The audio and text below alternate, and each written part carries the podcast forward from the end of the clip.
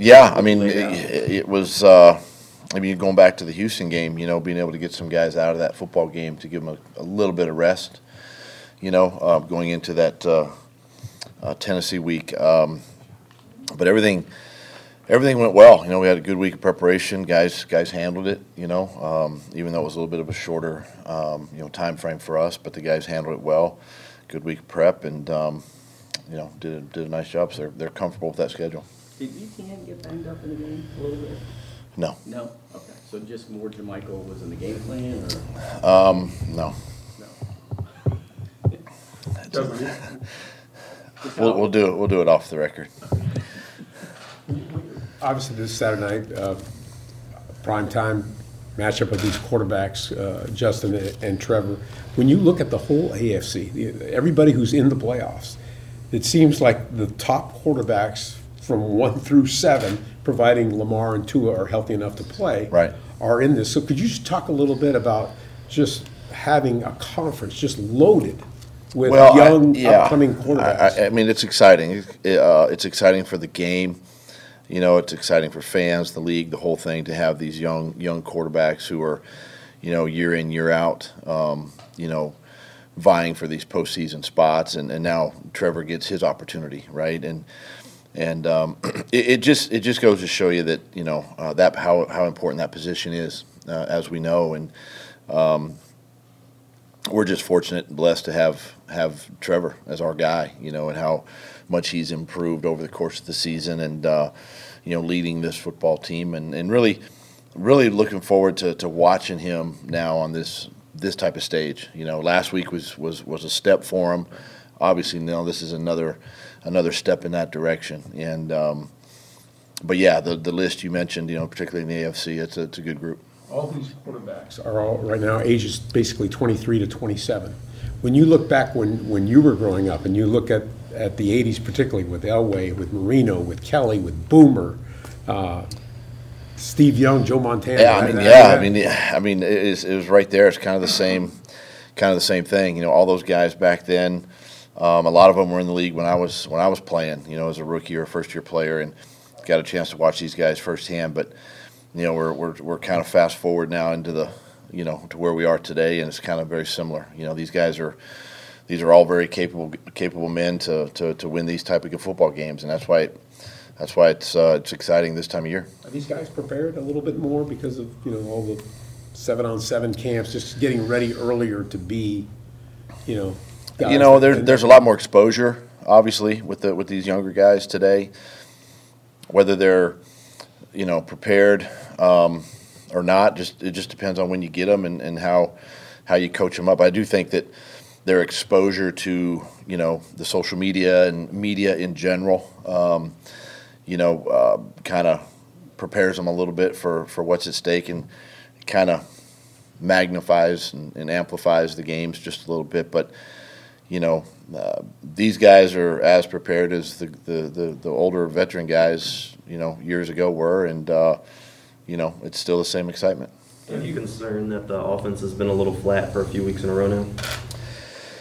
I'm not, not concerned, but we've got to do a job, you know, this week in preparation. We got to get our guys prepared, and they got to, you know, we got to get them focused in a little bit, you know, um, for whatever reason. But you know, i i I'm not I'm not concerned from the standpoint of we've kind of been through it, you know, this season. Um, obviously, now is not the time to take a step back, and um, but uh, but really looking forward to this week of preparation and um, you know for this game Saturday night. And you've already seen the Chargers once this year. That was week three, though. How much have they changed since then? Yeah, I mean that's a long time ago. I mean, you know, there's some new faces on their side. There's some new faces on our side, and you know, schematically probably both the same. You know, with us and with them, and and, and really, again, we've talked about it a lot. I mean, you're not gonna you're not gonna trick anybody. It just comes down to execution. You know, both sides, uh, them, them, them, and us, and.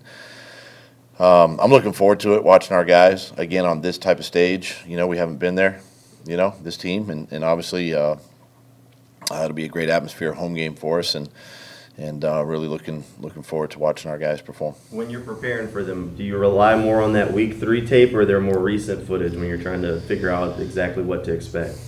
You know, I think you go back and you watch it, and and you see, um, you know, from a just from an X's and O's standpoint, you know, and, and personnel standpoint, kind of how how we attack them, how they attacked us, you know, both sides of the ball and special teams, and then you kind of look at the whole body of work since, you know, and, and if there's anything that's changed and why it changed, and um, you know, and then you, you put your game plan together, you know, that way and according to that, and um, you know, this is a good football team. Um, you know, they got a great young quarterback as well, and and uh, you know, um, just uh, I know they'll be they'll be ready to go. They're looking forward to this opportunity, just like we are. So you talked a lot about earning the players' trust. What were the mechanics of that? Like, what was the first thing you did to do that specifically, or, or a couple of instances where you did it? Well, I think it started back in the off season when when we we got together for the first couple of days, you know, in April. Um, I just wanted them. Kind of the biggest thing was get to know me, you know. Um, really not as the head coach, but just as a as a guy, you know, and, and obviously in the head coaching role. But just to see that, you know, um, how they could gain my trust, and, and that was to be open and honest and transparent with them, and and just show them exactly how the off-season program was going to go. Gave them a calendar, you know, from day one that says, hey, these are the these are the days we're going to work. These are, you know, days you're going to be off, and you just slowly start gaining their trust.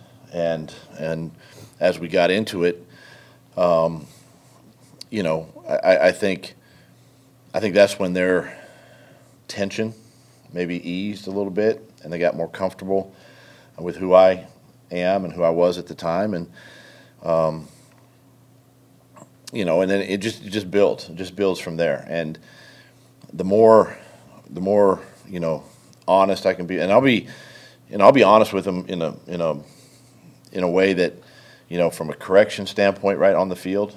Um, I'll be honest with them if they if they act up off the field. I'll just I'll just keep presenting the same, you know, the same message the whole time, and and I think that just slowly gains their trust, you know, as we um, you know headed into training camp and obviously through the season. I'm assuming giving them, or a lot of the veterans, the mini camp off earned you some major brownie points as well. I mean, you look back at it now and you go, did those three days matter? You know, honestly. Um, and and quite frankly, you know, sometimes your team's a little bit different in the spring than they are sitting here in mid-January, and um, you know, but but yeah, I mean, it, you know, stuff like that can go a long way uh, to, to to building you know team unity, team camaraderie, um, and and it kind of catapults you into camp. When did they earn your trust? My trust, you know, I, I I really felt it coming coming into training camp you know, with this group. Um, still a work in progress, obviously, but I think again, the more we got to know each other, they got to know me, I got to know them, and the more more time we spent together is when, you know, when things really began to kind of click and felt like you had a good cohesive group, and, and we were kind of had moved on from from the past, and, and we were focused, you know, on on the upcoming year. I know it's still going, but does it make it a little bit more rewarding to you knowing the obstacles like building trust with the team that had been broken that you had to kind of go through to get to this point? I really think that's why we're here. You know, um, being able to work through some of those issues and challenges. You know, back then, and you know that's that's part of this this game. You know, and, and, and I've got to be able to trust the players just like they get to be able to trust me. Um, not only on the field but off the field as well, and then and then the players have to trust each other on the football field and off the football field as well. So there's been you know, all those things that we went through, maybe what they went through, has kind of prepared us, you know, for for moments like this. Doug, you um, you talked earlier in the season about the team needing to learn how to win. You guys were able to do that. You've won shootouts, you've won blowouts, you've won, you know, coming back from behind. But you know, it seemed like Saturday was the first win where it was almost like a um, like a slugfest. What does that sort of say about your team to be able to win in all these different kinds of ways, specifically on Saturday? A win's a win's a win. Um, it's hard to win in this league, and I don't care how you do it. Um, you know, bottom line is you got to try to figure out a way. And sometimes you're going to score 40, sometimes you're going to score 20, you know, or, or 10. And, you know, sometimes the offense is hot and sometimes they're not. You know, defense is, is smoking or special teams, whoever it might be. And, and that was the type of game it was you know, this past Saturday. I mean, that's a that's a good football team, you know, that, that we played. And, look, they were playing for the same things we were playing for, and and that was a win and in scenario. Wasn't our best offensively, we know that, um, but it was one of our best games defensively and on special teams. So. Um, that's just how football seasons go. That's how that's how teams go. And and um, you know this time of year, it, it really it really doesn't matter as long as you figure out a way you know to win that game. The defense the last month or so has made big plays in big moments. Yeah, they might have given up some scoring here and there, but then they make the, the pick six against Cal. Is that, is it play calling, is it execution of players that's better down the stretch? What is? I think again it just comes down to the the trust factor with within the within the unit. You know, and and uh, you know, trusting the coordinator who making you know, or the play caller to make the make the call, and then may not be the best call at the time, but the players seem to make it work, right? And that's that's when you know you got a you got a team that that believes in what what you're doing, and and they're growing together as a unit, and you're seeing it with the defense. You know, you're seeing it with the offense. Special teams is kind of they kind of they kind of maybe started a little bit sooner, you know, than than the other two units, but now you're seeing it as a team, and and that's that's the important thing. You, again, you talk about peaking at the right time.